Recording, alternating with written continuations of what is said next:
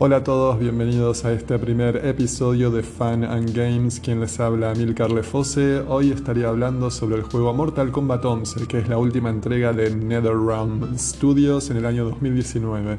También estaría hablando sobre la Liga de Combate, que es la competencia online que brinda el juego. En sí, Mortal Kombat 11 tuvo una actualización hace un mes atrás en donde expandieron su modo historia y han agregado personajes jugables, cosa que hace muchísimo más interesante la adquisición de este juego. Ahora sí, vamos, vamos a lo lleno. ¿Qué es el Combat League? Es un modo de clasificación estacional, de modo online, donde los jugadores compiten entre sí en el transcurso de varias semanas para ganar recompensas exclusivas en el juego.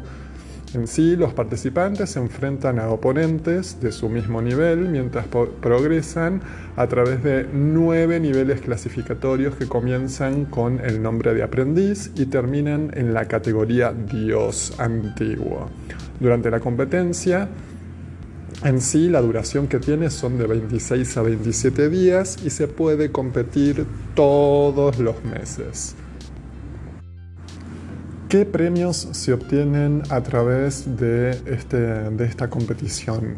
Son recompensas relacionadas con el rango en que puedes o que puedas ganar eh, a través de monedas, que es el dinero que te brinda el videojuego per se. No solamente monedas, sino también almas, colecciones de almas, corazones, cristales de tiempo, equipos, máscaras y otras recompensas a medida que vayas avanzando desde, como dijimos anteriormente, el nivel aprendiz hasta el nivel dios antiguos.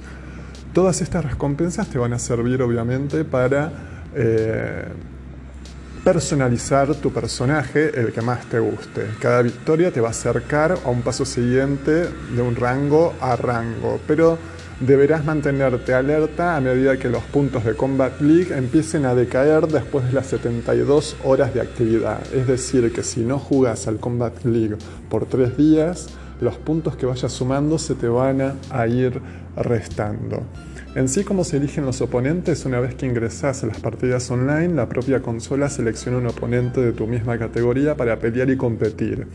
Allí eh, se podrá ver el récord de victorias, el récord de derrotas también, las probabilidades de ganar, el tipo de conexión que tenés con ese participante, que esto es fundamental para que puedas tener una buena experiencia de juego, los puntos potenciales que que ganarán o perderán dependiendo del resultado adjunto. Desde mi, experiencia personal eh, en el Combat League de Mortal Kombat, les voy a nombrar algunos aspectos positivos y otros aspectos negativos. Dentro de los aspectos positivos, el nivel de jugadores es muy, pero muy bueno, en donde uno puede ir eh, ganando habilidades y experiencia en el juego, las recompensas son increíbles, obtenés nuevos skins inéditas para poder jugar con tu personaje favorito, ganás experiencia al enfrentarte a todo tipo de luchadores online y obtenés muchos puntos al ir ganando batallas. Con estos puntos obtenidos podés comprar objetos, personalizar a tu personaje favorito. Lo negativo que tiene la competencia per se es el nivel de toxicidad de los jugadores, y esto me refiero a los spammers y a los puteadores seriales en el juego, en donde activan su micrófono y si les ganas un combate te empiezan a dar con todo con una catarata de puteadas terribles, que esto suele suceder. Ahora, mi consejo con esto, que no les den bolilla, pueden poner mute la televisión y seguir avanzando y jugando y obteniendo eh, ganando experiencia.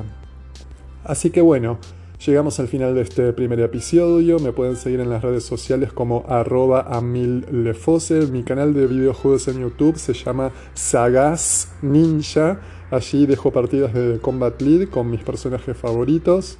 Así que sin más que decir por ahora, nos vemos en el próximo episodio con más novedades sobre el mundo gamer. Adiós.